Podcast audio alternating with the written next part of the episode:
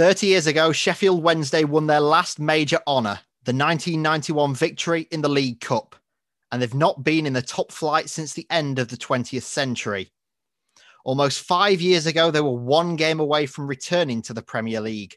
What followed was this Diame, Chansiri, Wembley, Carlos, Huddersfield, United, Resurgence, and Jos. Bruce, Finance, minus 12. Six the EFL had to restore. Covid, Monk, Pulis, Thompson, and now Darren Moore.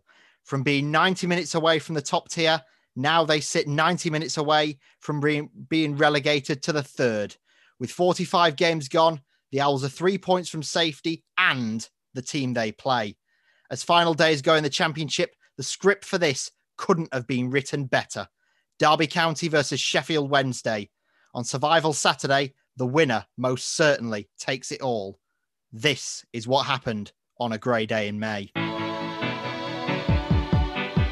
This is the city that started it all. It's a beautiful day.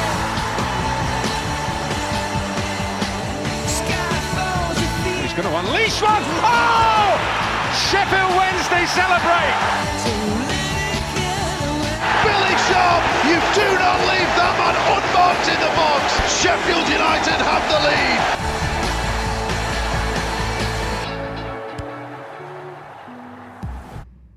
bringing you the latest football news from Sheffield and beyond. This is SHU Football Forum. A very good evening to you. Welcome along to a colossal edition of Football Forum here on Spotify, Apple Podcasts, and Amazon Music as well. Joseph Hadfield here, and Josh Chapman and Connor Thorpe provide the analysis as always. Evening, fellas. Good evening. Evening. It's the show where we discuss the Blades and the Owls, and there's all the big talking points from across British football as well. So here's what's to come this evening. All or nothing, a win for Wednesday travelling to Derby, or they're down and out. Could United break through the glass ceiling of the Palace and hit 20 points? The Eagles visited the lane. Rotherham needed to trump the Owls and the Rams to escape the drop themselves. Barnsley tussling for fifth in the playoffs, and Chesterfield looking to keep amongst the playoff pack. Chappers has an all important local roundup for us. In the top stories, harking back to Series 1, league titles, playoff places, and relegations all to be confirmed across three divisions. We sign off the regular EFL season. We also turn our attention to the playoff first legs, with a few old favourites returning to the fold. And United head to Goodison to face Everton. And there's four more games for us to predict, including the FA Cup final. It can only be unpredictable. On Spotify, Apple Podcasts, Amazon Music, and on your smart speaker. Alexa, play SHU Football Forum. We are still Sheffield Hallam's number one football show. This is Football Forum. And it's live. So, thanks for joining us on this critical evening on Football Forum. Great to have your company. So, the quiz question we will come to shortly, but first we have to start on Saturday in the Championship. Four, uh, yes, three into four doesn't go. So, three had to go. And uh, it was a straight fight between Wycombe, Rotherham, Sheffield Wednesday, and Derby. And Rotherham, who had that one point um, in midweek against Luton meant they needed a win themselves if they were to stand any chance of survival. Let's find out how they got on at Cardiff. Adam Oxley is your commentator. Harding with the crossing to the area. It's a good ball as well, but it was just beyond Smith. It's going to be cleared out for a shot. Yeah! What a stunning, stunning goal that is from Lewis Wing. Rotherham United need to win today to stay in the championship. And with eight minutes on the clock, it's Cardiff City nil, Rotherham United oh, one. Ball into the area. Woods there. It's going to come down to Ojo on the edge of the area. Pack will come up and strike. It's deflected and in.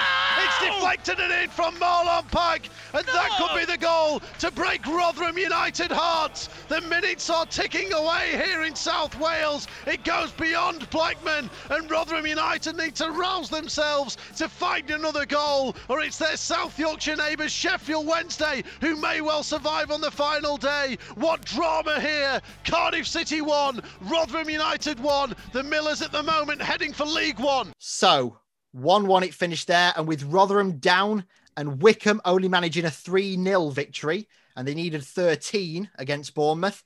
It was a straight shootout between Derby and Wednesday. Whoever won stayed in the championship. And there was only one man to provide the words for this one, and that's, of course, Daniel Mann. Well, both relying on their long throw specialists today, and it's Paterson for Wednesday. Who was helped on. Oh, and a great save by Rosen, put in by Hutchinson. Well, Sheffield Wednesday hopes well and truly ignited here. Here's Lawrence. To play it on his right foot, Waghorn's header! And there is the goal they were looking for, just the response they needed. Martin Waghorn comes up with it. And now it's Roberts to pick it up. Oh, that is superb! What a magnificent response! When they needed some inspiration, my goodness, they have found it. Rhodes hopes to get there. Oh, it might break for Paterson. Oh! Presented with the ball by Craig Forsyth. And he has taken full advantage. And Wednesday back on terms. Hazim Richards header. Oh, back in by and in. Oh, this is extraordinary. It's Borner who's popped up. And Sheffield Wednesday in front again. They are doing everything they can. Oh, and Jozwiak with a chance here. Can he take it? Well, what's the decision there? It's a penalty. Emphatic from Martin Waghorn. Derby at level again. Well, begging the officials for the whistle. And there it goes. Rooney, the rookie manager, has just by the skin of his teeth kept Derby County in the championship. And they are safe. But Sheffield Wednesday, who were one game away from the Premier League five years ago, have been condemned to the third tier. An extraordinary afternoon's football. Rotherham for so long looked like they were going to pull off the impossible, but Derby stay up. Sheffield Wednesday and Rotherham go down. So, Derby County against Sheffield Wednesday. Chappers, we've heard what's happened. Can you run us through it? Well, I shall certainly try. Well, survival wasn't to be for Sheffield Wednesday as they could only manage a draw against Derby County on Saturday lunchtime. In what was a truly awful first half, devoid of any real quality, the Owls actually found themselves going into the break ahead. Sam Hutchinson was an, uh, an unlikely scorer, uh, scorer uh, and he was on hand to stab home from close range after Kelle Roos parried Jordan Rhodes' header back into danger. However, Derby were level quickly after the break. Martin Waghorn was allowed the freedom of the Wednesday area as he headed home Tom Lawrence's cross from the left hand side. And one soon became two for the home side minutes later when roles were reversed. Waghorn chested down for Lawrence to smash one into the top corner from 20 yards. Wednesday did find their way back in through Callum Paterson, Paterson after he took advantage uh, of a loose ball uh, from Craig Forsyth eight yards out. And yet more poor Derby defending allowed the Owls to turn the game on its head. Julian Borner couldn't miss as he headed in from Dunkley's back post header back across the face of goal. However, Wednesday created their own problems yet again, and Dunkley turned villain as he brought down Kamil Jozwiak clumsily in the 18 yard box. Waghorn stepped up and nailed one into the top corner to level things up 3 3. It finished, and that result means that Derby stay up after Rotherham ended up not holding on to their three points. Derby stay up. Sheffield Wednesday are sadly down, confirmed into League One football next season. And here is what Darren Moore had to say. Yeah, obviously um, disappointed, um, disappointed um, for us all here at Connect at the Football Club. Um, but it's something that's really hard to take now, and uh, the players um, all feel really um, a little bit low, as you can imagine. But I said to them this: we came here today, and you, I needed to leave everything on the pitch, and they've left everything on the pitch. I thought it was a pulsating game. I saw it ebbed and flowed either way.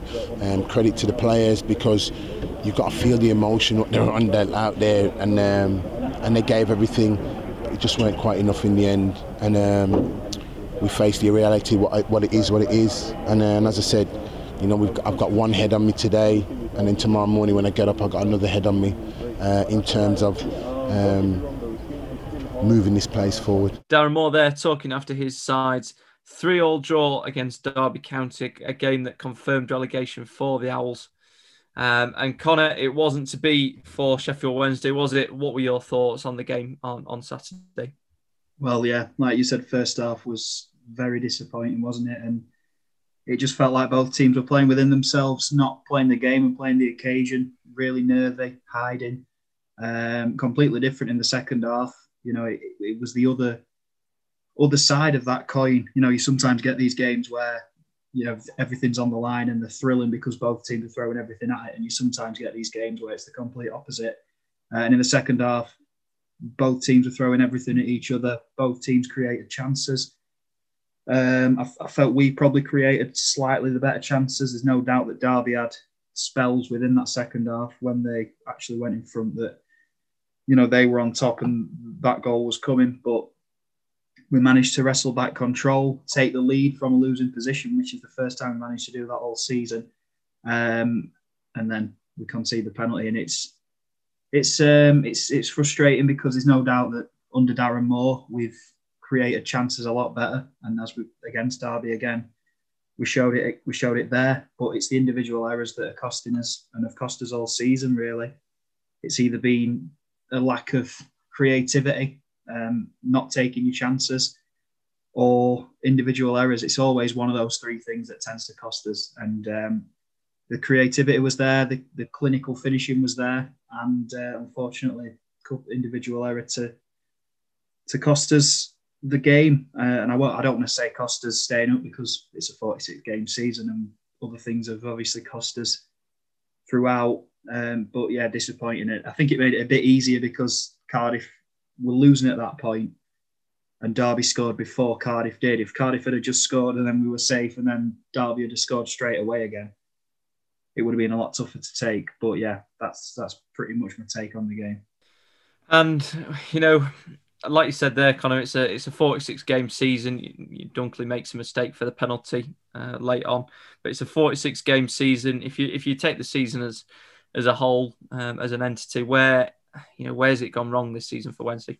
Well, everywhere. Obviously, from the 12 point deduction to bad signings, players not being as good as we thought they'd be. People like Marriott and Brown, and well, I never thought Kachunga were going to be that good anyway, to be honest. But people like that who've basically replacing decent players who maybe weren't at it in the heads anymore, uh, but replacing them with worse players. And the mental fragility that was within the squad last season has stayed, uh, possibly even got worse. And there's, you know, everybody knows who I blame more than anybody for this relegation, and that's Chansiri. It, it's not just been issues this season; it's been a slow and steady decline, really, from 2017. You know, mistake after mistake, bad signing after bad signing, spending money on on poor players or spending money on players that were the wrong age of 27, 28, who would go on to have no resale value, who would get injured all the time and be on big wages. I mean, how many players have we bought and who've let their contracts run down? Jordan Rhodes' going to be one that's 10 million contract run down. Almen Abdi, 4 million contract run down. You know, there's Adam Reach, 5 million contract run down. These are all mistakes that have led to this point where we've had to cut finances, we've had to cut wages, and we've been punished by the EFL. Um, and we've continued to cut the squad and cut wages and that's what you get left with, isn't it? That's what you get left with when there's no forward planning, um, and you're having to cut wages all the time to try and balance the books to try and stay within the rules and not get a points deduction. You're going to be less uh, left with with worse quality players, and then there's also mistakes like giving Gary Monk too much time. I think he should have been sacked last season. Um, I think you two will probably know that I, I was one of the more patient fans with Gary Monk actually, but he definitely got to a point last season, probably during Project Restart, where I felt he needed to go. Uh, but then trusting him to bring his own players in was a mistake.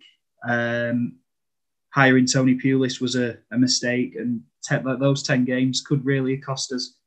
You know, to only go down by three points, it was those ten games under Pulis where we were just so so dire. And under Moore, you can argue his points return hasn't been great, but the sign of the signs of progressive football there and signs of much better performances. And maybe if he'd have had that extra ten games to instill his, his style into the players, maybe would have started to see results turn. I really do think we would have done.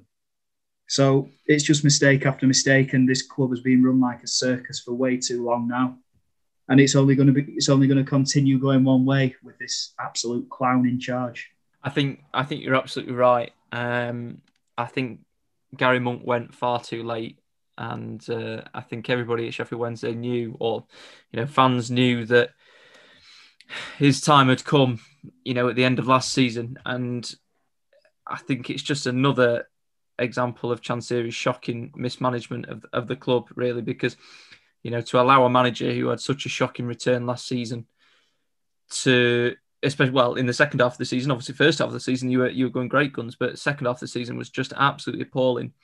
And to to give him a chance to to bring more players in, you know, bring his own players in and try and implant his philosophy when really everybody need everybody saw he needed to go and you needed a fresh change of direction. Um, I think that really is what killed you, keeping him on. Um, but yeah, I, th- I think in the interest of fairness to Gary Monk, we should also mention that the points deduction it makes it so hard to recruit players. And although we can say his recruitment was bad, that can't have helped. Being on minus 12 points, how do you sell a club that's on minus 12 points? And we should give that to him in fairness. That's another thing. and we sit Yeah. here and say this, but we would have stayed up if, if it wasn't for the points deduction, albeit with 47 points, which is still enough to go down in quite a few seasons. So, yeah, get, keeping Gary Monk for that long was a mistake, no doubt. But we should mention that there were other factors at play, probably bigger than Gary Monk, that caused it as well. Yeah, of course. In terms of where Wednesday go from here, you know what what are the next steps?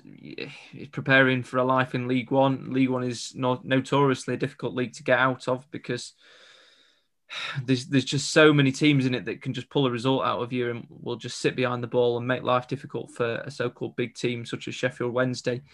You know where where do where do Wednesday go now? What needs to happen for you know uh, a positive season next season? I know what, exactly what you're going to say. First of all, I can tell you exactly what you're going to say. Is it something to do with players going out? No, no. Well, well, that is one of the things. Oh, but well, chairman going out, yeah, but that's Yeah. not as easy to do, is it? Well, no, not as easy exactly. To get a new chairman as it is to Buy a get new squad. players out uh, out of contract. Yeah, Yeah, exactly. obviously, you, you know my thoughts on Chansiri.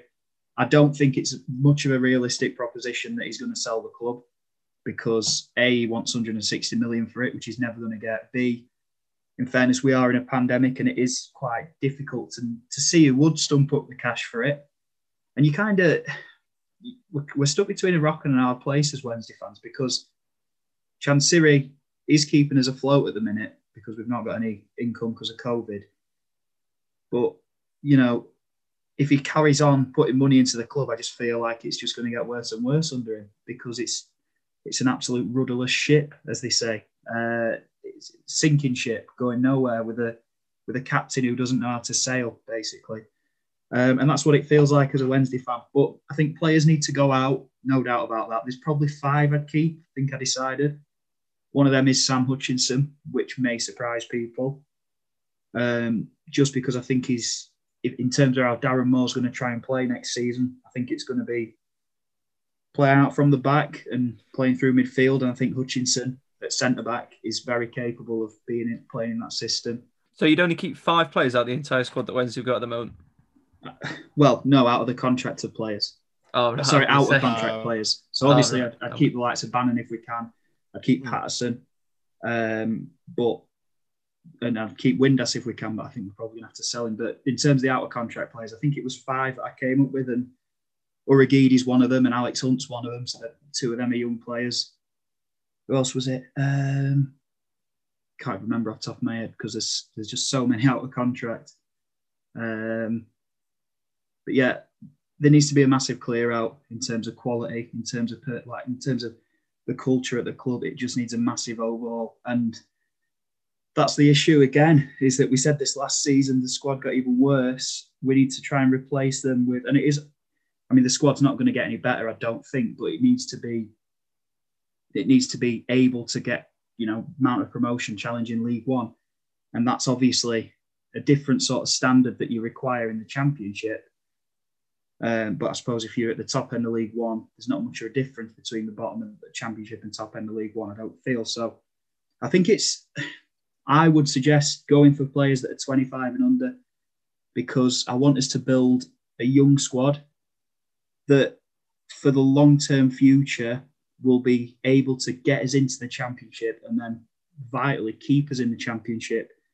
And I think you can do that by recruiting young players that might not necessarily be at the level yet to get you out of League One, but if you give them a couple of seasons, you show a bit of patience, and they develop, they can hopefully take you out of the out of the division, um, and and you can sell them on as well if for whatever reason they don't become part of the first team or they become too good for you, you can sell them on and reinvest, and that's what the Wednesday model needs to be about now. It, we can't be signing players that are sort of I mean, I'm not saying sign nobody who's not who's over 25 because you, you do need a bit of experience in there and a bit of proven quality wouldn't go amiss at all.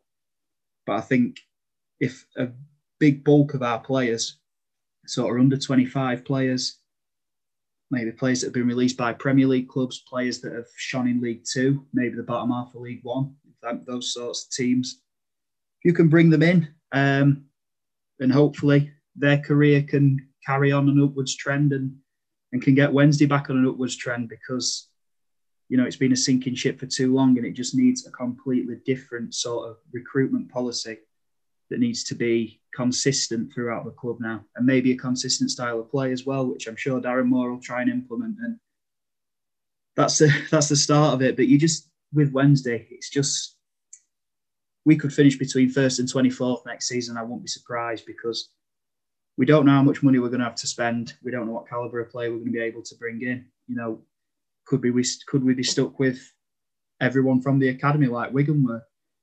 I mean, what what is the financial situation like at Wednesday? Because all right, we've paid money for Darren Moore compensation. We've we spent things last summer, but we've also failed to pay our players three times last season. So that's another thing that's worrying. It's just also up in the air, and we just have no idea where it's going to go. And that squad, there's going to be a hell of a lot of changes. So it's going to need time to gel, obviously. Um, and, and it's just so uncertain. I can't give you any prediction for next season. Well, you don't have to worry about that because that won't come for a while Yeah. if that does happen. It will in Uh, August. It's funny you should actually say that uh, in terms of you, you're going to finish somewhere between first and 24th because unless there's some radical changes, you are going to finish somewhere between Well, yeah, first that's and 24th. that's true. But usually, you know, you could say, "Oh, I think we'll finish top 10. and if we don't, I'll be surprised. I think you could probably say that about United next season Hmm. because you know that there's going to be some sort of consistency there. You know that United are on a sound financial footing, whereas Wednesday, there's so many out of contract players. There's so much surgery that needs doing to that squad, and we don't know how much money we're going to have to do it. So that's the issue I have. Yeah, I do get your point. Um, but I think the one thing that we can take from this is that Dejphon Chansiri, and I've said this numerous times, and I said this um, once the final whistle had blown last Saturday, is Dejphon Chansiri has got blue blood on his hands, frankly, with the running of that football club, because there is no way that a club as big and with the history of Sheffield Wednesday Football Club be relegated to the third tier. I mean, the fact that it was between Derby and Sheffield Wednesday says it all, really. Two very badly run clubs, but two historic clubs. Yeah, hit the nail on the head. And uh, here on Football Forum, uh, we've got. Uh, it- it's funny that we mention it being between Derby and Sheffield Wednesday because we can get some Derby County perspective um, to this now because uh, one of the people that saved our bacon when we moved to Spotify is uh, Kukamara's bassist Dan McGrath. He was on the show uh, back at the end of Series One when Derby were were 90 minutes away from the Premier League themselves. And uh, two seasons later, they've just saved themselves uh, from relegation to the third tier by the skin of their teeth. Let's get his reaction to staying in the championship. Oh, It was again. I think last time I was on was the Leeds game, and that was a very exciting game. You know that sort of playoff semi-final, and then again it's sort of drama, but I didn't want any of the drama. I just wanted to just wanted to see it through. I think um, we've been very very lucky to survive. You know, obviously if Wednesday didn't have the six points deduction, we we would have been down. Um, and yeah, as I say, we were just really lucky. Good game, to be fair, really entertaining. Um, and I think both teams did, you know, turn up on the day. But um, yeah, it sort of summed up our season. Really, it's. Um, I'm just glad it's over and done with. and I was going to say because I uh, I watched it as well, and uh, one thing I pointed out from it was it was probably one of the most disgusting games of football I've ever witnessed when it comes to defending. I mean, to be fair, both both Wayne Rooney and Darren Moore will have said to the players at the start and at halftime, "Go and win this, go and attack." And let's be fair, they did attack, but they didn't really defend. Um, and to be fair, realistically, you could have had the ball in the net in the first half, ruled out for offside correctly. But do you think Wednesday were a little bit lucky in, in some of their goals? Because the first, their first and their third, in fact, looked a little bit offside.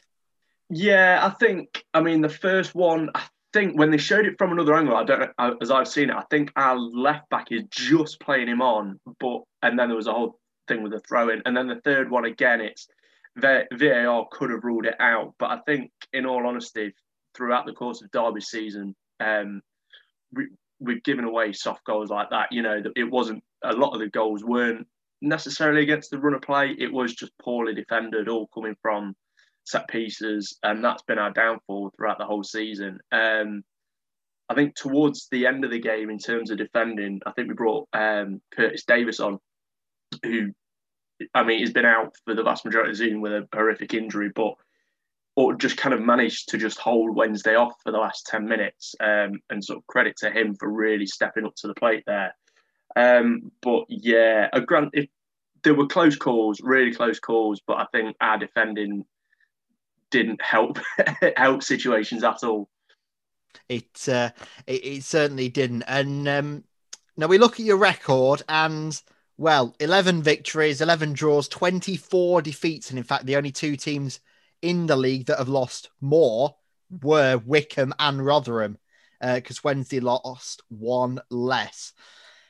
Do you think where where do you think it went wrong? Because obviously Wayne Rooney took charge sort of midway through the season. He was part of that sort of uh, consortium or group um, for for a couple of games. But ever since Wayne Rooney sort of took over as full manager rather than being player manager, things haven't gone brilliantly, have they? Not at all. And I think there's obviously that sort of first season syndrome of kind of really trying to get your um, your managerial sort of tactics across. Um, again, there's a lack of investment because of the whole thing with um, sort of the board and the changeover. Um, we've lacked a striker. I think we had Krystian Bielik go out just as we were sort of getting a bit of form, um, and you could tell that he was really integral to Rooney's plans going forward, and to have him go out with an ACL injury is, is gutting. But um, we just never seemed to pick up any form, and any time that we conceded, heads went down. We were never going to see the game out. I think the last time before, obviously, um, Saturday's game that we managed to pull a game back like that was against Forest.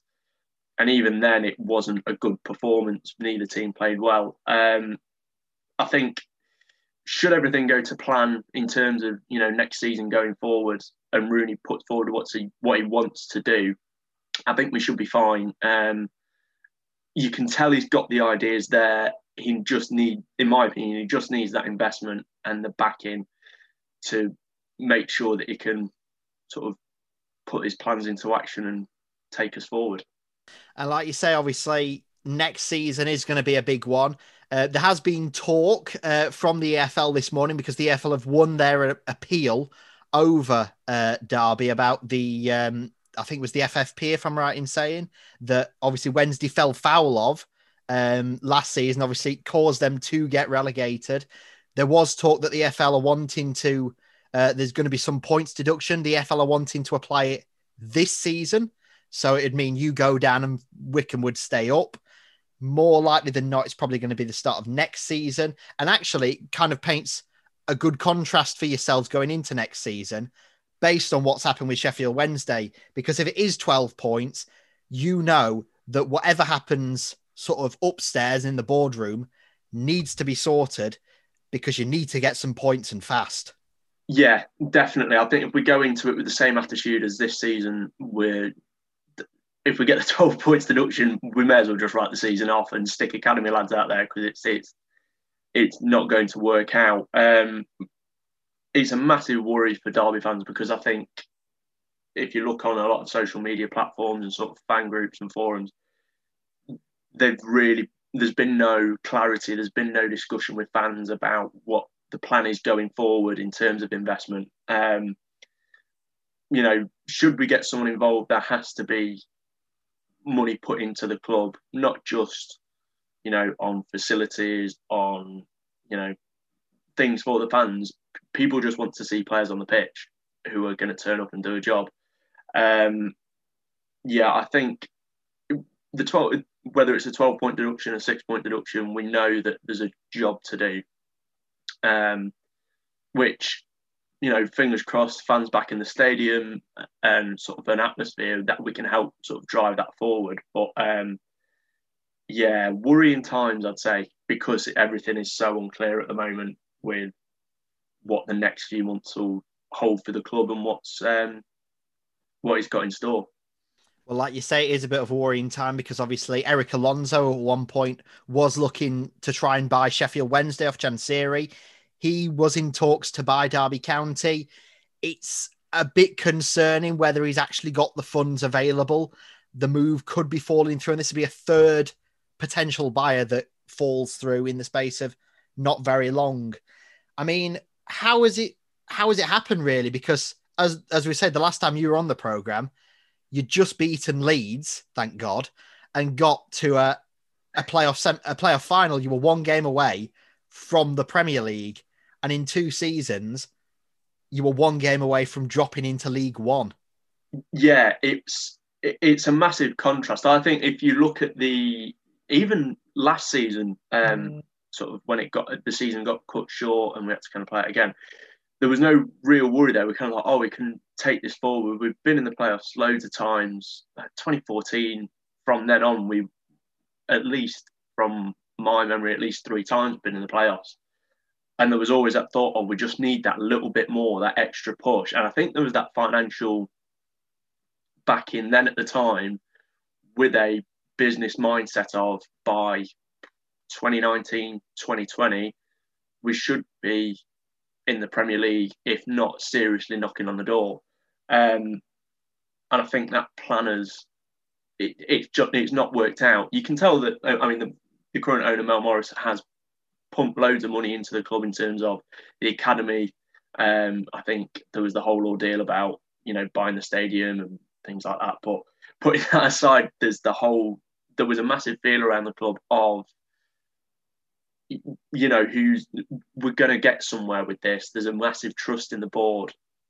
Um, and then when we had i think it was about october november time there was a whole thing with the um, the potential buyers for liverpool and newcastle who came in. And we kind of thought oh okay fair enough. And it became apparent very quickly that that wasn't going to go through. So to go from them to alonso and everything's so up in the air. It's um, it's very worrying going forward for a lot of fans. You know, I think, as I said earlier, the one thing that people want at the minute is just to know that the club is, if it gets bought, it gets bought. If not, we've got enough to stay afloat and make sure that we've got enough time to pay players, pay the bills off, and keep moving forward into next season. And obviously, finally, next season, you've had Sheffield Wednesday and uh, fought them off for the championship spot.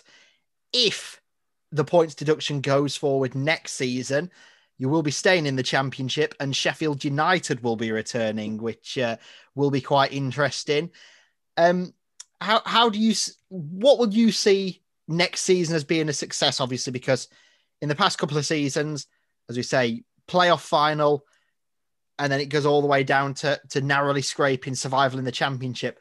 What will you really class as success next season, disregarding the points deduction? I think as long as it's not a repeat of this season, um, if we can make sure that we have a, a good squad that can, tur- I mean, don't get me wrong, the squad did turn up this year, and I think Saturday showed the potential that they've got to see a game out and sort of get the result needed. But to make sure that we've got enough players to fill a to fill the gaps where necessary, we're not playing players out of position because we haven't really got anyone else to fill in as long as we've got, um, as long as we can get a few wins under our belt and just sort of solidify ourselves for the season to make sure that okay, we're not under any sort of league pressure. The financial stuff can get sorted out. Think next year really is going to be a building season. Will it be instant success? I don't think so. I think it's going to be this is going to be a bit of a slog for the next couple of seasons. But should we be able to make progress um, going forward on and off the pitch, that's I think that's all a lot of Derby fans can hope for at the moment. Brilliant stuff. Well, we shall see uh, what happens with Derby, and who knows, they might be playing Wednesday next season again if uh, if the EFL get their way. Uh, but Dan, it's been great to have you on the program, and uh, thanks for joining us. Thank you very much. Cheers, mate. Huge thank you once again to Dan for joining us. And uh, well, there we are. So, for the first time in Sheffield football history, Sheffield United and Sheffield Wednesday, and I, I take no pleasure in this because this is the worst possible outcome, but both Sheffield United and Sheffield Wednesday have been relegated in the same season. And obviously, Sheffield Wednesday have been relegated to League One for next season. So there's no derbies on the way.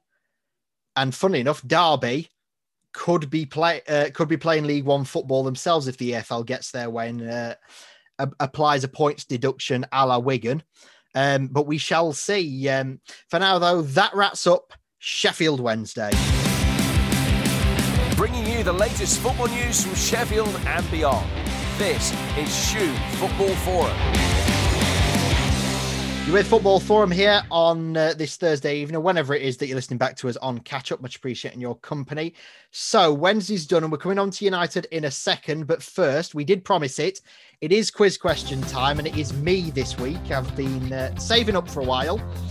But as the EFL is now done and dusted, um, there are five players in the three EFL divisions, so Championship League One and League Two, that have played all 46 games, not missed a minute. Um, now, I'm not going to ask you, can you name any of those five players? Because that's going to be a bit stupid. But what I am going to ask you for is, can you name any of the five teams that has a player that's played every single minute? So it's five individual clubs, yeah. So it's not five like two individual from one club. clubs, and they're outfield players because there's there's about there's about eleven in total, but most of them are goalkeepers. So I'm looking for the five clubs in the FL that has an outfield player that's played every single minute of the league season in 2020-2021. Okay. Um, now I will tell you, one is in the championship, one is in League One, and three are in League Two. So uh, made it a little bit easier for you there. But you're looking for one championship team, one League One side, and three League Two sides that has an outfield player that's played every single minute so far this season. And I will give you the answer to those at the end of the show. But uh, we're going to move on to United now. And uh, as you know by now, obviously they're relegated. So uh, there's not much uh, point in dissecting it in too much detail. Uh, United were taking on Crystal Palace at the weekend. Uh, on Saturday afternoon, uh, as soon as the final whistle went to confirm Wednesday's relegation, United kicked off back in S2. Uh, Connor has got a brief overview for us. Yep. So another defeat for Sheffield United. I mean, this was the absolute epitome of a dead rubber game. Palace have not got anything to play for, and we know that United haven't got anything to play for. United not even having a shot on target against this Palace side, who went in front after two minutes from a very from a Christian Benteke goal, and then made it two 0 two minutes from time with a Berriese goal, the second time he's scored against United this season. Chappers, just briefly, what were your thoughts on it? Don't worry, I can make it very brief. It was absolutely appalling. First half, we were really, really poor. Um, and to be fair, it was pretty much a carbon copy of when we played them at uh, Selhurst Park. We we concede early from a goal that is so poor. Honest, oh, it's so bad. You know, just running through the defenders like they're not there. Benteke, who up until not that long ago couldn't score in a well, you know, um, and we make it easy for him. We gift him a goal, and then we don't we don't look like scoring first half. I thought we grew into the game a little bit second half. I thought we were keeping the ball a little bit better than we were in the first half. But you know, as you explained fully there, Connor, you know, did absolutely nothing with it. We didn't shoot. We didn't have a shot on target. Um, you know, that says pretty much all you need to uh, know about this Sheffield United performance at the weekend. And then we go and give away another horrendous goal two minutes from time. John Lundstram, who I can't wait to get out the football club because he is, you can just tell he's not bothered anymore. He puts a half arse challenge in on halfway. Uh, well, he comes on as a substitute, first of all, doesn't do anything, sticks a half arse challenge in a halfway. Um, and then Eze's got the freedom of, of Bramall Lane to wander forward, get to the 18 yard box and pick his spot in the corner. So, well, I, and it, did it take a deflection? I can't remember. It, I, do you know what? I'm not. I'm, I'm so uninterested in the game. I Does can't it really matter? went in. I really, I don't care. Um, it was so bad, and I can't wait for the season to be over. Get a proper manager in. Get Heckingbottom out immediately. Clear out the players, um, and go again next season. Hopefully, it's Jokanovic uh, that comes in, or well, anybody decent really, as long as it's not John Terry or Paul Eckingbottom, or well, that's pretty much the extent of people I don't want. Quite like Valerien Ismael, I've said that, but I'd quite like Jokanovic to come in. But yeah, get the season over, get a manager in, and have a reset for next season. Get rid of a load of players that clearly don't want to be here and aren't good enough, uh, and go again. So there's my summary. pay- sorry, I must say I didn't pay much attention to this one. Um, I was watching Bolton get promoted, and I was also just trying to drown my sorrows after Re- Wednesday got relegated. But You didn't miss anything, mate. Honestly, it was an awful game. I, I kind of cast my eye over to this because I had two TVs on because I had uh, Rotherham on as well as Wednesday. So put United on the small TV, cast my eye over, and Dan Jebbison was coming on, a player Yeah. who you two saw play in the other week in the FA Youth Cup. Um, Mm. What did you make of his performance, and, and how nice is it to see another young player sort of getting drip fed their their Mm. debut? Yeah, I thought he was excellent. Um, I thought he made a real impact when he came on. Um, it- it's nice to see a player, you know, want to get in those areas, want to make that movement. You know, there's been a lot of talk about Ryan Brewster since he came here. Obviously, still without his his first United goal, um, and I've said it a few times. He doesn't do enough off the ball for me. Um, he don't look to get in those areas. He don't make to, you know, don't look to make a run across the face of goal.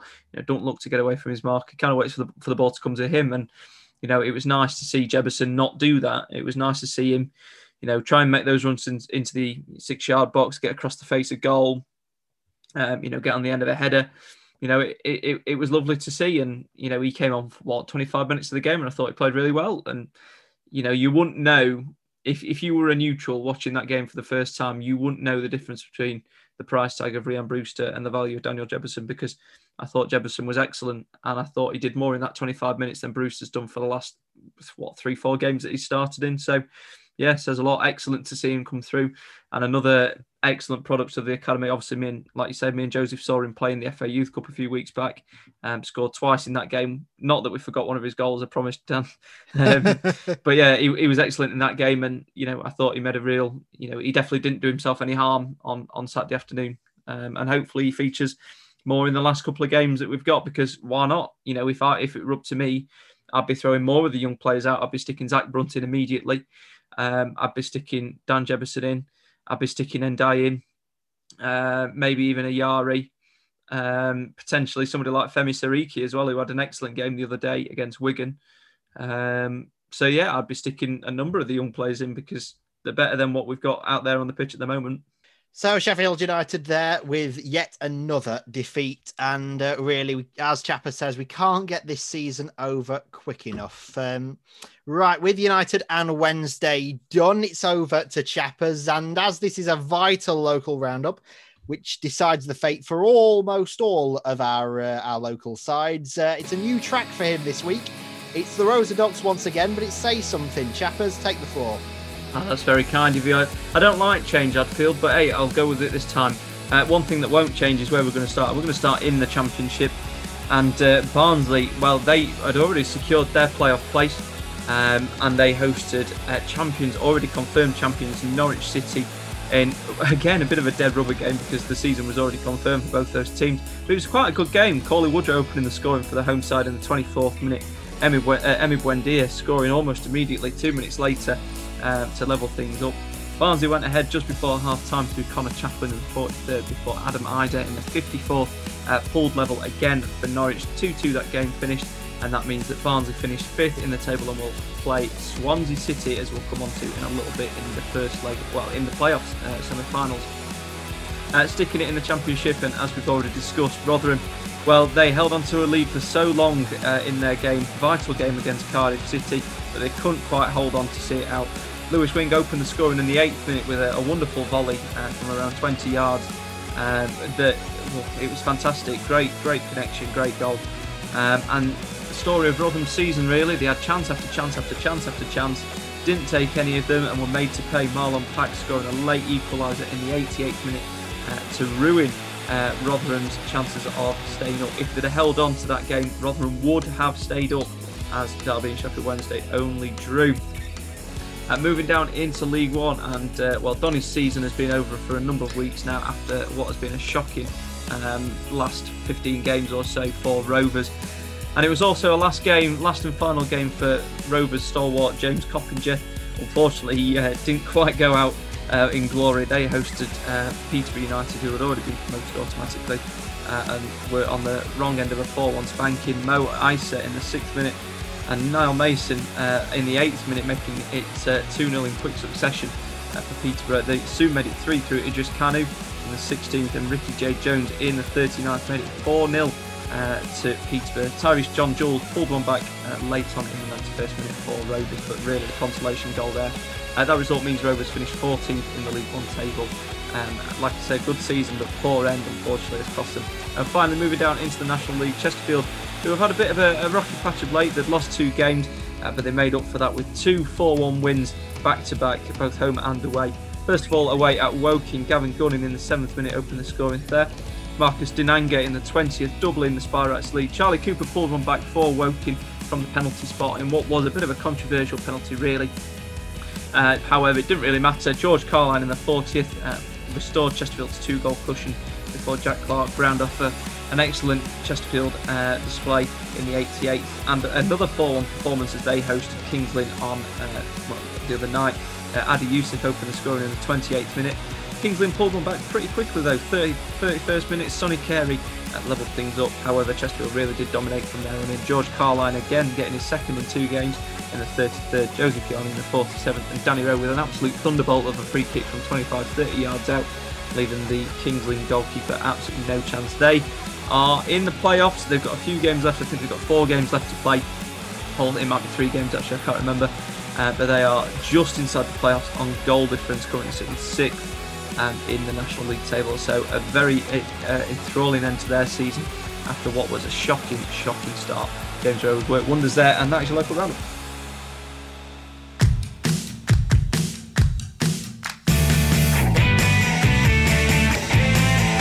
This is Sheffield Hallam's number one football show. This is SHU Football Forum. Now to come on tonight's Football Forum, it's playoff previews for us as we take a look through the Championship, League One and League Two. And it's FA Cup final weekend. Will it be the Blues or the Foxes? We'll predict that.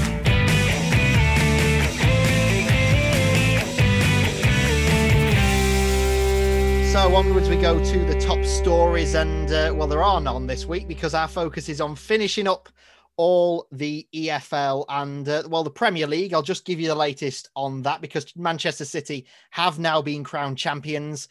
Uh, Leicester beating Man United on Sunday means that Man United cannot, can no longer catch Manchester City. So the Citizens are once again Premier League champions. Uh, as far as relegation's concerned, United, you you know what comes next. Uh, West Brom are also down. They lost 3 0 against Arsenal on Sunday night. And uh, Fulham join United and West Brom to complete the relegation places as they lost 2 0 at Burnley on Monday night. So, uh, with three games to go, all three teams are going down. Um, as far as who's coming up, well, we know that Norwich are going up as champions, Watford promoted. And in the playoffs, it is Brentford who finished third, Swansea in fourth, Barnsley, as you heard from Chappers there, got fifth, and Bournemouth with that 3 0 defeat against Wycombe finish sixth. Now we know Wycombe, Rotherham, and Wednesday are down. Uh, so let's talk playoffs then with the championship because Bournemouth are going to play Brentford, but our focus will start with Barnsley uh, as a side that haven't been in the top flight since 1998, uh, are looking to return back for the first time in 23 years. And uh, our resident Reds expert, Lewis Robinson, uh, has his reaction to the playoffs. Final game of the season, 2 2 against Norwich. Obviously, the the championship trophy was at Oakwell, not for you, but a 2-2 against the league champions, even though their foot might not have been completely on the gas. Not a bad result. No, not a bad result at all, and I think it highlights why we are where we are. You know, we, we, we've we've held our own against a squad that's considerably better than ours on paper. You got to say, and um, that's credit to the to Valerien Ismael and credit to the team. Uh, and it's yeah, it's just it's just a snippet of what it's been like all season. And it's quite a remarkable run because obviously uh, we'll review the season of Barnsley in a few weeks' time when the season's finally come to an end. But Daryl Dike in particular, and everyone's been going crazy over him, obviously coming from Orlando City. Um, he would have been playing alongside Alexandre Pato. Um, but in England, he's still taken like a duck to water. Um, why is he being so good for you? Because obviously you've got some pretty good attacking options already, but it's added another dimension to your to your attacking lineup. Yeah, I think he fits into our style of play pretty well with the physical attributes he's got. You know, he's he's got a he's got an engine which you need in our attack uh, with the press that we uh, implement, and yeah, he does a good job for us in terms of holding the ball up. Yet he can also spearhead the attack and uh, and create something out of nothing. And I think he's one point on his own. Uh, I, I, genuinely don't think we would be where we are without him. Um, he's like I said, he's, he's won games on his own. Especially the Birmingham game sticks in mind. It was nil nil. He rifles one in the top corner from a, a ridiculous angle, and you get you three points. So yeah, he's definitely. Um, been a massive part of why we are where we are. And I think it's just the fact that he's got all the attributes and along with the the coaching and the players around him, he's he's, he's blended in pretty well. So obviously Swansea is the next task. Um, season goes into overtime. These playoffs for South Yorkshire sides don't usually, especially in the Championship, don't usually tend to be very pleasing. I mean, obviously Wednesday uh, um, a few years ago. And it's it's really rather rare this because Barnsley haven't been in the Premier League since. Now this is I've got to get my memory. It's definitely been since before I was born, 1998. I think I'm right in saying uh, was the last time Barnsley in the Prem. Could be back there in not in three games time, but Swansea are going to be an interesting test for you. Um, what have you made to them uh, in the two meetings that you've had so far this season? Yeah, they're a very good side. That goes without saying. Premier League credentials, um, players of Premier League quality. Uh, I think they've got that know-how. You know, they've got a team that's got a good blend of youth and older heads. I think Andre Ayew is a key a key man for them. Um, but yeah, it's just it's just a case of um, we, have got we've got to we've got to not let ourselves down. We've got to play to the best we can play and not worry too much about what Swansea can bring. But from the from the meetings we've had with them in the in the in this season, I've been very impressed. I thought the game at the Liberty, I think it was uh, in the Christmas period, I thought we were unlucky not to get anything more from that game. Uh, I think the pitch was a pretty shoddy pitch at the time. They relayed it straight after our game, so that says everything you need to know about that. But yeah, the game at Oakwell, they, they played us off the park. I think they were one of the sides that um, you could tell they were a very good side. Um, but we're further along our development now. Um, a lot's changed since that meeting at Oakwell, and hopefully, as I said, we can play to the best of our abilities and, uh, and just have enough against them. Well, like we say, two defeats so far this season, both 2 0 score lines. There's no time like the present to, to change that. Um, the first game for Barnsley up against Swansea. It is the home leg on uh, Monday night, 8.15 kickoff. Now, obviously we won't know until tomorrow because obviously that ballot's going out. But I assume you've got your name in the hat for the ballot. Yeah, it, it'd be it'd be great to be able to go, but obviously I'm not trying to get my hopes up because it's very, you know, the, the the odds are against you as such. But yeah, uh, it it'd mean it'd mean everything to be able to go to that game and go and support this team because it's been the straight it's been bittersweet in a way because obviously it's been brilliant to see this team do what they've done this season. It's it's provided a huge lift for me personally, and I think for many other fans in in these times. But but the bittersweet element is that obviously we've not been able to see this team in person. We haven't been able to enjoy it as we probably normally would, and just to give our support to the to the team, you know, to Ismael and to the and even some of the players we haven't seen uh, play in person, the new signings. So yeah, it'd be it'd be really nice, even if I don't get to go for the for for Barnsley fans to you know admire this team and show their support. Well, obviously, four thousand of the lucky Barnsley fans will be able to uh, to watch them on Monday night. Do you rate your chances going into the playoffs? Because obviously, that's that two two against Norwich, and obviously coupled with Bournemouth losing three 0 against Wycombe, means that you've got fifth. Bournemouth are playing Brentford. You've got Swansea. Do you think you've got a chance of? Well, let, let's not get our hopes up yet and say you you've got a chance of going up. What about making it to Wembley? Is there a reasonable chance? There's every chance we can get to Wembley. You know, we, we've we've we've defied the expectation all season. We were minutes away from being relegated last season, and now we're in the playoffs. So I think we- we're very much capable of it. It's not going to be easy. We know that the teams around there are in there for a reason, but why not? Why why can't we do it? You know, if we if we can play to the best of our ability, as I've mentioned, and really compete with these sides, we, we can be a force. We, we can be a threat to any team in this division. Um, so why not? And what about Wembley then? If, and it is a big if, because let's be fair, Brentford and Bournemouth have been strong sides so far this season. Do you think that you can get and rise above both Sheffield United and Sheffield Wednesday and be the Kings of South Yorkshire in the Premier League next season? Like you say, it is a big if, and I've got to reiterate that a big if. But if we if we get to Wembley, it's a one-off game. It's a little bit of a, you know, it's there's no game like it in English football. In world football, there's no game like the playoff final. It's one of my favourites to watch. I've never seen Barnsley in one in a championship playoff final. It, it, would just be incredible. It, it'd be the icing on top of what has been an incredible season. But long way to go yet. Uh, but if if we got there, again, why not? You know, if we can play to, we, we've we've we've had a success there in the past. You referenced, you, you know, we've had the, the two Wembley wins in one season less than five years ago. So let, let's just go for it. Let, let's just play with no fear and just play to the best of our abilities and see where that takes us. That's all we can do. So a score prediction then, because obviously we'll speak to you next week after the first leg.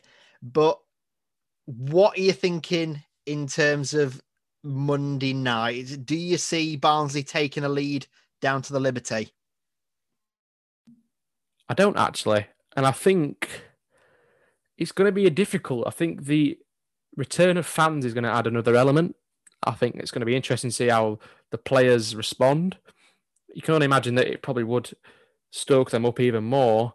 But then you've got to think, will the fans start to get on their backs if you know is that is that helped us this season having no fans and be, let those young players play without the pressure of seeing ten thousand supporters every week? It's going to be difficult. It's going to be interesting to see what how that plays a part. But with that thrown in and the pressure at stake, I think, if I'm honest, I think we'll lose the first leg. But that's not saying that we'll lose the tie overall. Just knowing this team, we can pull something out. We can pull something special out at the Liberty. But obviously, I, the ideal situation is we, we breeze through both legs and we're in the playoff final. I can't see that happening. I can just see us losing this home leg and then pulling something special out of the Liberty. But a score, I'll go 2 1 to Swansea.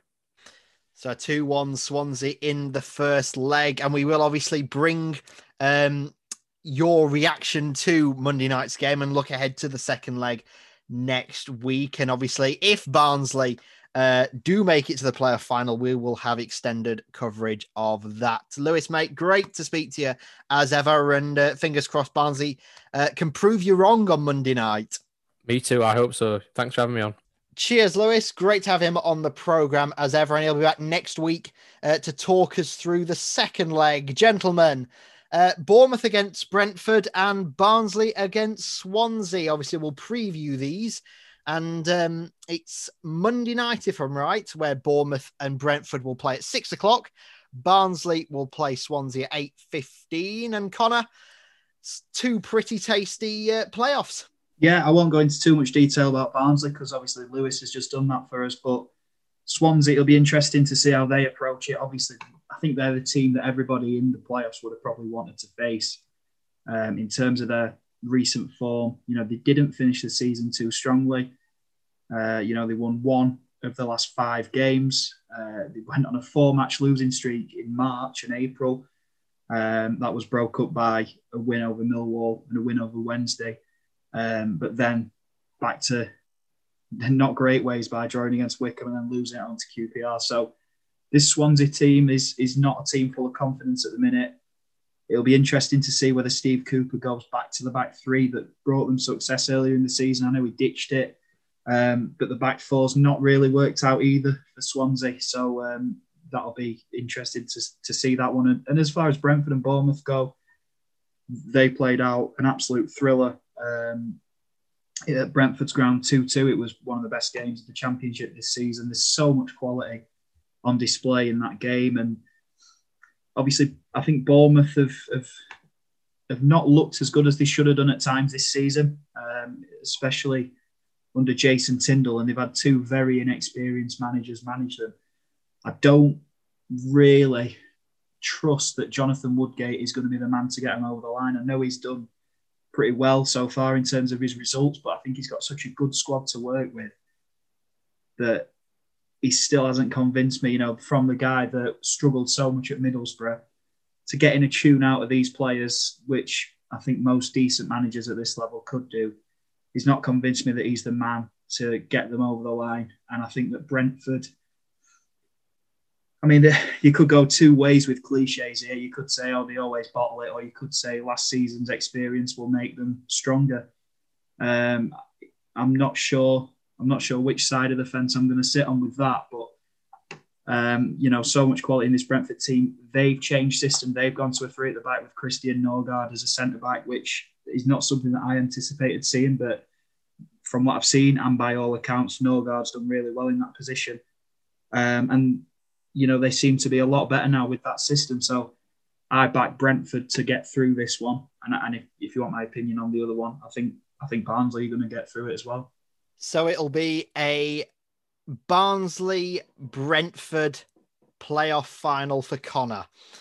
Uh, Chappers, um, obviously unpredictable, will be sort of divided up between uh, the playoffs and a couple of other games that are happening as well. Um, which way are you seeing these two ties going? Yeah, I think it's going to be a really uh, tight one between um, Brentford and Bournemouth, but I think Barnsley have, have, got a great opportunity to to get to the final here. Um, like like Connor says, Swansea's form has been absolutely well. It's been very very average um, since March, and I think they've got a great chance on on, on Monday night to to get a result um, in front of their home fans. I think they'll I think they'll be happy playing at home first, um, but I think they really need to make that advantage pay. Um, and, I, and I do think Barnsley will do that. I think they might win. I don't know in terms of score, but I think it might be something like 2 0 Barnsley. Swansea will obviously be up for it. You know, it's a big game. Of course, they'll be up for it, but I think Barnsley will, will have enough on, on Monday.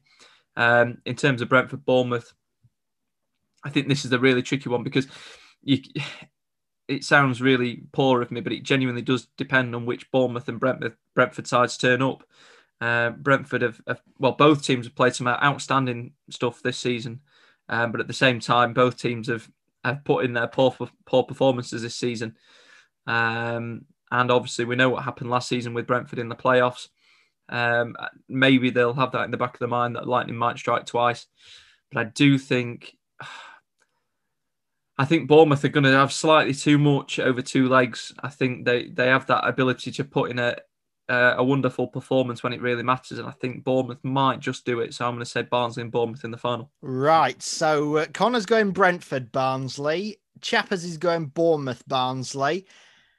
And you know what? I reckon, I reckon it's going to be Bournemouth, Swansea. And I know this is not going to go down well with Lewis or uh, Barnsley fans, but I don't think Barnsley are going to do it somehow. So I'm going to say Bournemouth, Swansea in the playoff final. And uh, we know I'm probably going to get that wrong. As these two first legs are both part of Unpredictable, let's get the scores in now uh, while we're covering them. So uh, Bournemouth, Brentford is the first. Uh, six o'clock on Monday night, all on Sky. Uh, Connor. Sorry, did you say Bournemouth Brentford? Yep. Yep. Oh, this is going to be a tough one. I think there's going to be goals, um, just whether there's loads of goals, it, it's always difficult in first legs of playoff games because you, you often get that um, sort of game where you players are a bit nervous. It's KJ, the away team sits behind the ball to try and take an advantage back to, to the home ground. I think Brentford will manage to get a draw in the first leg um, and take it back to Griffin Park. I think it, I think it'll be one-one. So a 1-1 between Bournemouth and Brentford for Connor. I'm going to go 2-1 Bournemouth. I think they'll uh, they'll do well in the first leg and then they'll uh, they'll hold on to that lead at the Brentford Community Stadium. So 1-1 2 1 Bournemouth for me. And Chappers? Yeah, I'm going to go for a Bournemouth win here as well. Uh, I'm going to say 2 0 Bournemouth um, in this one. I think they'll leave, I think they'll try and leave it with Brentford, um, for, or leave it for them to have all to do um, in the second leg. So I think they'll try and press home a home advantage 2 0 Bournemouth. So a 2 0 Bournemouth victory for Chappers. And while we're at it, Barnsley up against Swansea follows at 8.15 at Oakwell. Now I'm going 1 0 Swansea. I don't think Barnsley will do anything until the second leg. 1 0 Swansea for me. Chappers. Well, like I said a minute ago, I'm going to go 2 0 Barnsley in this one. I think also similar to Bournemouth, I think they'll try and um, leave Swansea with it all two in the second leg. Um, and I think they'll really try and um, come out the come out the traps uh, quickly at 2 0 um, 2 0 Barnsley, even. 2 0 Barnsley and Connor. Yeah, I'm going to go 2 1 Barnsley. Um, I think the high line that Barnsley play will make them concede a goal. I actually think that Swansea might take the lead, um, but Barnsley, being as physical and intense as they are, get a feeling they might score an equaliser from a set piece and then maybe win it with 15 minutes to go. So 2 1 to Barnsley. 2 1 Barnsley for Connor, and that is the championship done and dusted. And funny enough, I don't know if you were seeing on our uh, our social medias. Obviously, we predicted the top six and the bottom three at the start of the season. Now, I don't know what's happening, whether we're going to take uh, those uh, predictions and class them as unpredictable results and add the scores onto them. Um, but what I can tell you is that uh, I lost that. Hold on, I've got them here. And um, yeah, so for the championship, uh, Connor actually got 20 points because he got four spot on. So that's five points apiece. And then he got one that was sort of either in the top two, in the playoffs, or in the bottom three. Uh, Chappers, you got four in that area, so you got eight, and I only got one in the area, so I get two. So if you're adding the unpredictable onto that, which we might, um, Connor wins that one. Moving onwards to League One, we'll do that in just a second. Bringing you the latest football news from Sheffield and beyond. This is SHU Football Forum. Thanks for joining us here on Football Forum. Right, moving onwards to League One, where Hull are champions. Peterborough went up with the P next to the name. Uh, it's Blackpool in third, Sunderland in fourth, Lincoln in fifth, and Oxford United got that final playoff spot in sixth. Now, for Sunderland, we call on our old Black Cats expert, and that's Andy Gordon. Well, a 1 1 on the final day. Okay, it was against uh, already relegated Northampton, and in fact, your fourth place had already been sealed. Um, actually, no, it hadn't. I, I tell a lie, it hadn't been sealed, but uh, but fourth place and a one-one draw. Two goals in the last sort of last seven minutes of normal time. Um, do you think, on balance, that a one-one was the right result on Sunday? I mean, it's it's a tough one to say. Um, it, as you say, it was definitely an improvement on last season with the the season so frustratingly curtailed at the end. Um, the one-one at Hope and Northampton on well Sunday, wasn't it? It felt like watching the game. It felt like we weren't particularly bothered. Um, I know going into the game, I wasn't massively bothered. I thought I'd quite like to have avoided Blackpool in the playoffs as we have. Um, I'm quite content with Lincoln. I feel relatively confident about that. I mean, it's technically sort of cup football. Anything can happen over over those two sets of 90 minutes, but I'd fancy us more against Lincoln than Blackpool, especially after Blackpool, uh, well, we struggled against them twice in the last couple of couple of weeks, couple of months, sort of thing. Um, the one one with Northampton felt a lot like we weren't particularly fussed um, during the 90 minutes. I know we we dominated, had a lot more chances, but didn't look too fussed about really, really taking them. It took a very lucky Northampton goal to uh, to spark us going and then scoring a very lucky goal of our of our own. Really, I don't know if you've seen the goals, but the Northampton goal was a deflected free kick, and our goal rebounded off both posts before falling into the path of Carl Winchester. So, so whoever had uh, both teams to score on Sunday was probably the luckiest punter in the in the country. But but uh, yeah, it felt like we weren't too fussed. The Plymouth game the weekend before was maybe more encouraging because I don't know if you're aware, but Charlie Wyke missed out on that game, potentially probably rested for the playoffs. And uh, and Ross Stewart, the big lad we've signed from Ross County, scored a nice goal as we won three one away down at uh, down at Plymouth. So that was a bit more encouraging after the the barren run of results. Well, as you say, obviously Lincoln City are the uh, the next opposition that you face and uh, stand in your way of Wembley. And in all honesty, it's uh, you've already played them three times so far this season. Obviously, two in the league and one in the uh, the pizza trophy, as as we should properly call it. I mean, uh, it's still the paint pot to everyone else. Um, now, Lincoln have been up there. Yourselves have been up there. Um, but you thumped them 4 0, in fact, um, back in, uh, in December. Obviously, a 1 1 draw in the uh, in the Pizza Trophy, a 5 3 penalty victory, though. And then a 1 1 up at the Stadium of Light. So it's going to be quite interesting. I mean, you've not lost to them all season. So in those three uh, meetings, do you think you can get to Wembley? Uh, as I said, I'm, I feel I feel more confident playing Lincoln than I would Blackpool um, over the two legs. As you say, we've we played them the three times this season, and to beat them four 0 at their place felt like um, well, it feels quite nice going into it. I know Lincoln this season, obviously, they've finished right up there in terms of the playoffs, but they've done better against the um, the teams further down the table than we have. We've you know they've they've been ruthless with regard to picking up the points that they should have been winning, where we've dropped a few daft points over the course of the season. Um, and as I say, not playing Blackpool is ideal. I mean, they beat us twice in 10 days, looking at it here um, at the back end of April. So I feel like you'd maybe try, look to avoid them. Um, but if we beat Lincoln over the two legs, we'll obviously play either Blackpool or Oxford. There's been a little bit of recent history there um, with the two clubs. So, so yeah, either way, I suppose it could be a, a feisty 90 minutes at Wembley should we get that far. Indeed. And obviously, the first leg is a week as we're recording this on Tuesday. It's a week tomorrow. So uh, Wednesday, the 16th.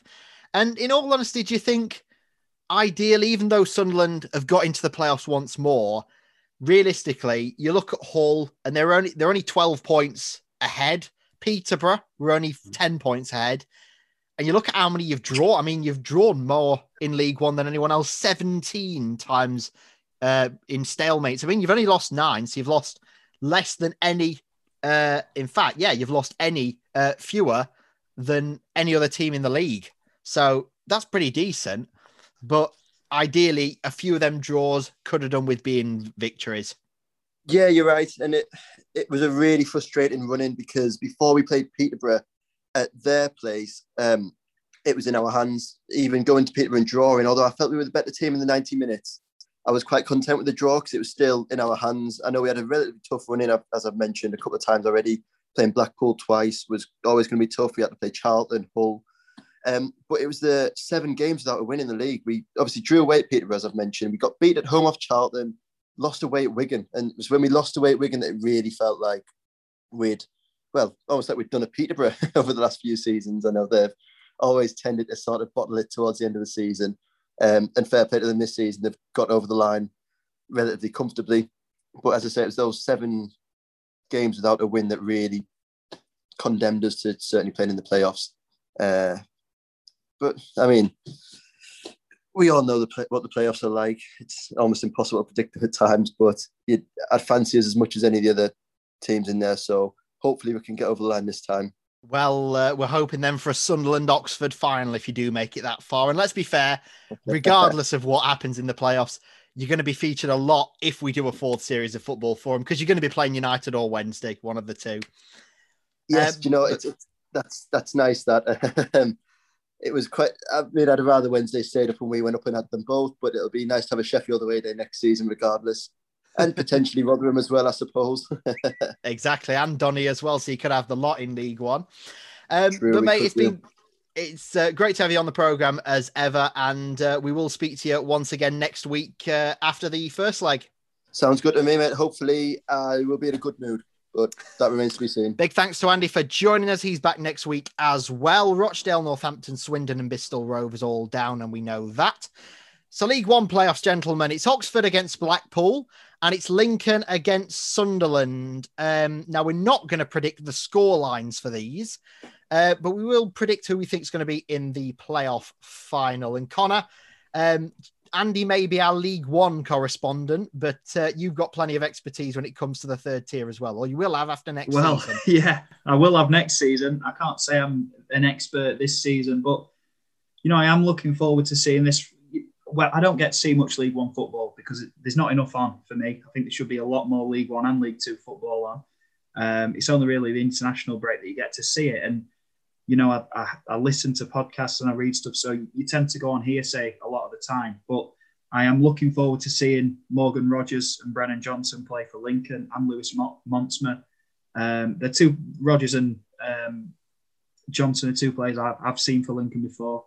Um, it was a game at Gillingham, and Rogers was absolutely brilliant. He, both both of those players are on loan, so you do wonder if they don't manage to keep them next season, if they go up, how they're going to do if they if they do go up.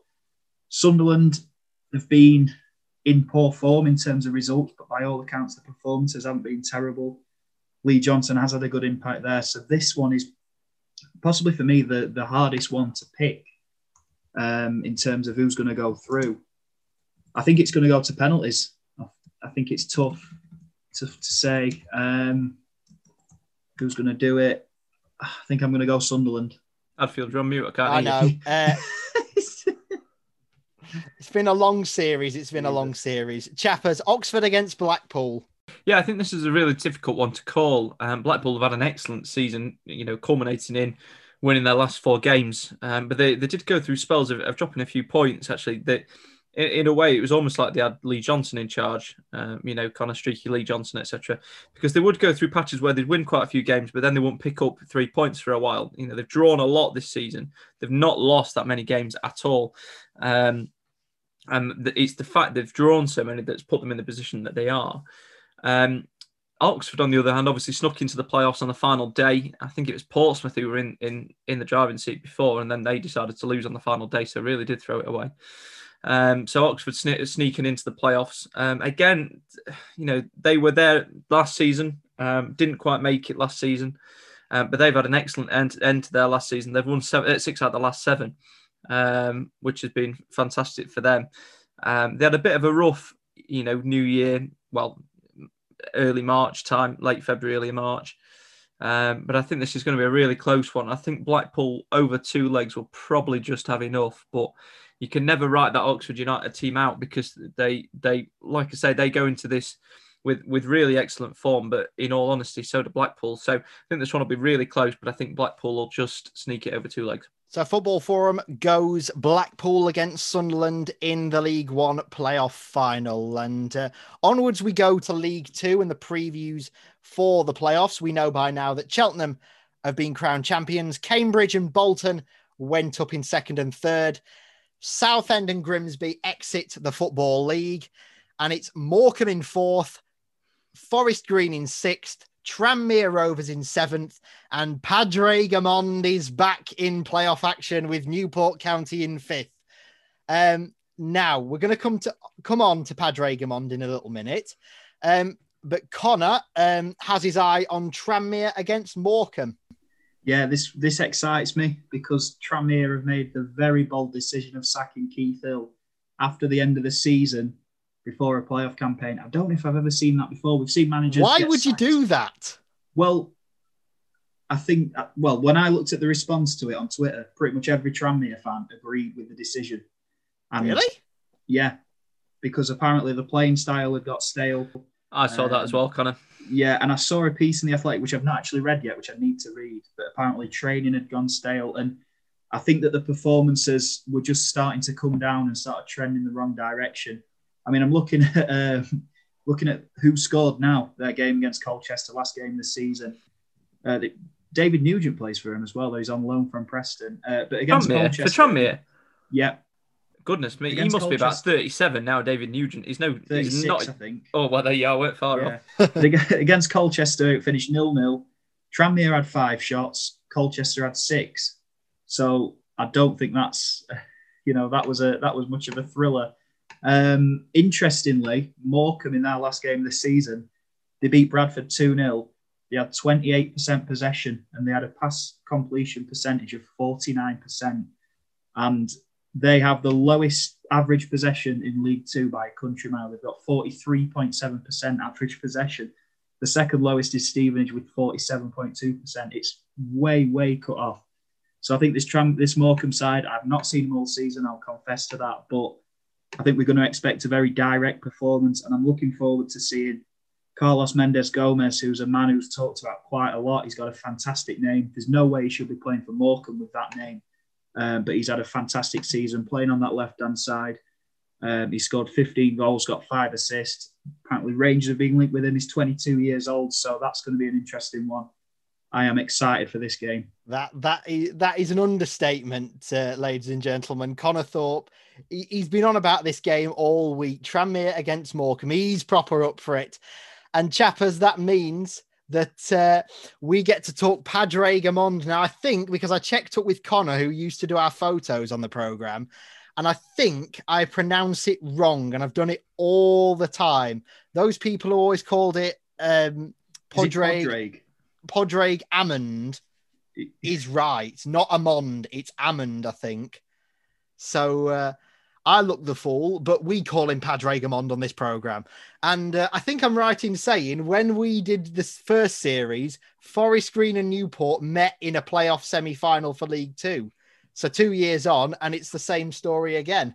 Yeah, another interesting tie here. Um, I, th- I think over two legs, Newport are probably going to have enough, if I'm being honest.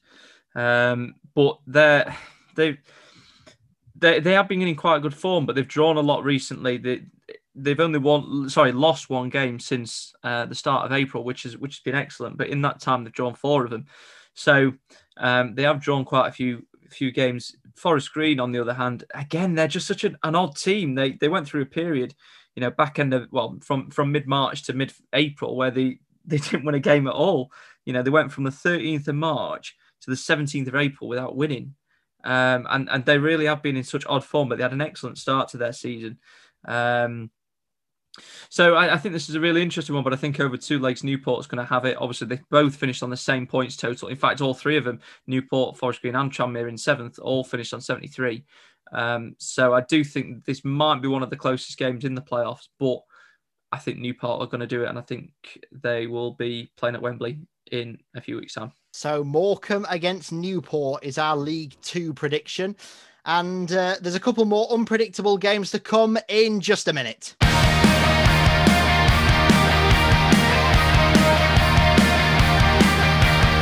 Joseph, Josh, and Connor. This is Football Forum only on SHU Radio.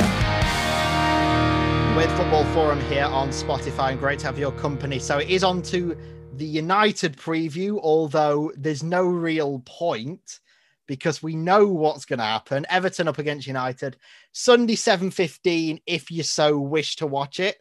Uh, I certainly probably won't because I've got better things to do with my time. Um, but a quick score prediction between United and Everton, chappers. Uh, well, I can tell you which way the game's going. Um, there's there's no So can I. there's no surprise about that, and obviously we're a, we're away from home, and I I don't know if we're actually worse away or we're worse at home. I think we're equally as bad at both. Um, so I'm going to say Everton have struggled to score really of late, uh, but that, that obviously that's, going to change on on Sunday night. So I'm going to say 3 0 Everton because we can't possibly score. Um, Right. 3 0 if We don't shoot. No, 3-0 I'll give, Everton. I'll give you that. 3 0 Everton for Chappers, one of the teams that uh, is after Sander Berge. Uh, Connor. Yeah, Everton are pretty poor, very poor at home, really. But unfortunately, Sheffield United are much worse away um, than Everton are at home. I mean, there's like like I said, Chappers, there's not too much of a difference. Although I'm pretty sure United are a lot better, well, a fair bit better at home because they've only won one away. Uh, but I'm going for a 2 0 Everton win. I don't think this game's going to be very exciting. Uh, it's it's a proper dead rubber, really, isn't it? Um, Everton think have got top of chance of getting top seven, haven't they, or top six? But you know, I think it'll be comfortable enough for Everton without being sort of thrilling. Right. So a 2 0 for Everton for Connor. And I've gone exactly the same 2 0 Everton as well. Uh, now we'll come on to the scores on the doors for Unpredictable in a little minute, but uh, it just came through uh, mine and Connor's doors uh, about an hour ago the Euro 2020 guide. And that means Football Forum has Euro 2021 covered. That mountain that they need to climb is getting steeper every week. I, I honestly, I think we're in big trouble. It's rotten to the core, to be honest. It's not a good time to be a Sheffield United fan. 2 1 defeat away at the Wigan. Connor, uh, Wigan? Wigan, Wigan. I don't know. Where's Wigan. that come I'm from? tired. The biggest guess. Oh, morning, mate. All right. Cheers, guys. Joseph Hadfield, Oh, goodness me. Sobosilia. Josh Chapman, Oh wow, it was awful. Connor Thorpe, It was a, an absolutely massive win. Cardinal Reddith. Card- Cardin or Reddith. I can't believe I've just said. We are still Sheffield Hallam's number one football show. this is Football Forum, Thursdays from 5.15. only on SHU Radio. Yes, Football Forum back next week. Playoffs galore and looking ahead to the Euros later on this month. Right. Unpredictable scores and Chappers won again. What is going on with him? 11 points. I'm coming back. Indeed, 11 points for yourself. And uh, that came in the form of getting Palace 2 0 spot on. So did I.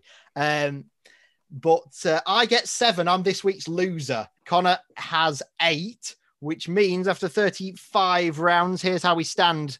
Chappers 2 2 9. So not too bad. It's not too bad at all. That I'll take that. Not too bad indeed. I'm 263, and Connor is now 10 points clear, 273. As we go into round number 36, we've pretty much done it all, but there's one fixture left, and that is the FA Cup final. Chelsea up against Leicester. Uh, Saturday 5:15, BT's last ever FA Cup uh, game. They got the coverage when they started the channels, and it's their last ever FA Cup game. They've uh, they've served me well down the years. Um, not mentioning the obvious, um, but this is how it finishes after 90 minutes. Forget extra time, 90 minute scoreline. You've got to get it right. Connor. Um, it's a tough one. Mm, I think it's going to be tight. Um, and I think Chelsea will probably just edge it. I think it'll be 1 0 to Chelsea uh, after normal time. 1 0 Chelsea to Connor. I am going to go 2 0 Chelsea. I can't imagine Leicester winning this one. Chelsea 2 0 for me, and Chappers to finish us off. Yeah, I think it'd be close. Um, but I am going to go 2 1 Chelsea. I think Leicester will score. They've got a goal in them. And if Chelsea uh, defend like they did against Arsenal the other day and give them a goal, then uh, they've always got a chance of scoring. 2 1 Chelsea.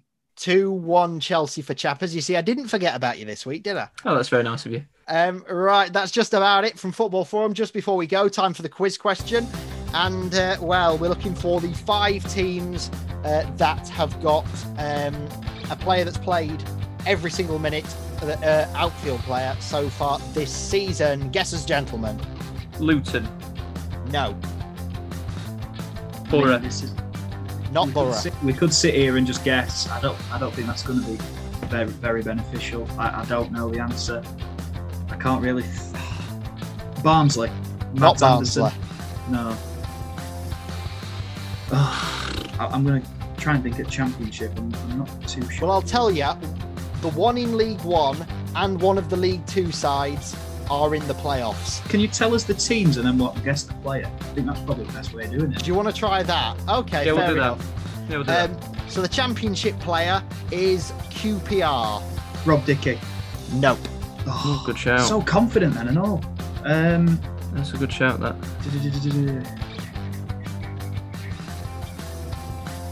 um, I'm just trying to think who. Chair. I was Nope. gonna say Ilias Chair. I reckon it's Geoff Cameron. Nope.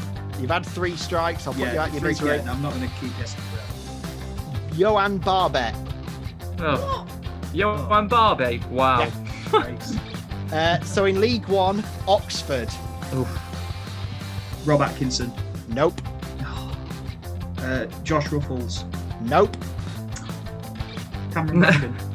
No, three strikes. he got you're out. injured. Brannagan were out for about three months. What am I on about? He nearly lost his nearly lost his vision. oh, that's a shocker. Moore, centre back. Elliott Moore. I was gonna say Elliott Elliott Moore. Moore. Uh, from League Two, you're looking for one from Cheltenham, one from Tranmere, and one from Bolton. Um, Ben Tozer. That's one. Yes. He's finally got one. Who were the others? Who were the other teams? Uh, Tranmere and Bolton. Owen Doyle. Not Owen Doyle. Um, oh, Santos. Santos is right for Bolton. Get in. Uh, what were the other Tranmere. teams? Sorry. Tranmere. Tranmere. Um, Monthé. Nope. Jay Spearing. Nope. Otis Khan. Nope. One more guess, Connor. Uh, just trying to think of Tranmere players. Um, O'Connor. It is Clarke. Peter Clarke, I think his name is. 39 years old, by the way. Yeah, he's played every Wow. single minute. That is Wow. incredible. That is. Wow. Good effort there. Fair That's- play to him. That's a good effort there. Lovely stuff. Right, after all that, the show's probably about four hours long already. Uh, but from me, Chappers and Connor, we are back uh, next week, next Thursday night, nine o'clock on Spotify. No more SHU Radio, um, all your usual podcast providers, and uh, plenty more playoff action on the way. So from me and Chappers and Connor, and all the team are on Football Forum. And the one thing we can confirm from today is that Sheffield Wednesday have been relegated to League One. Good night.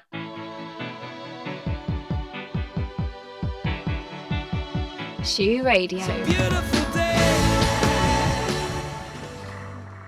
Bringing you the latest football news from Sheffield and beyond. This is SHU Football Forum.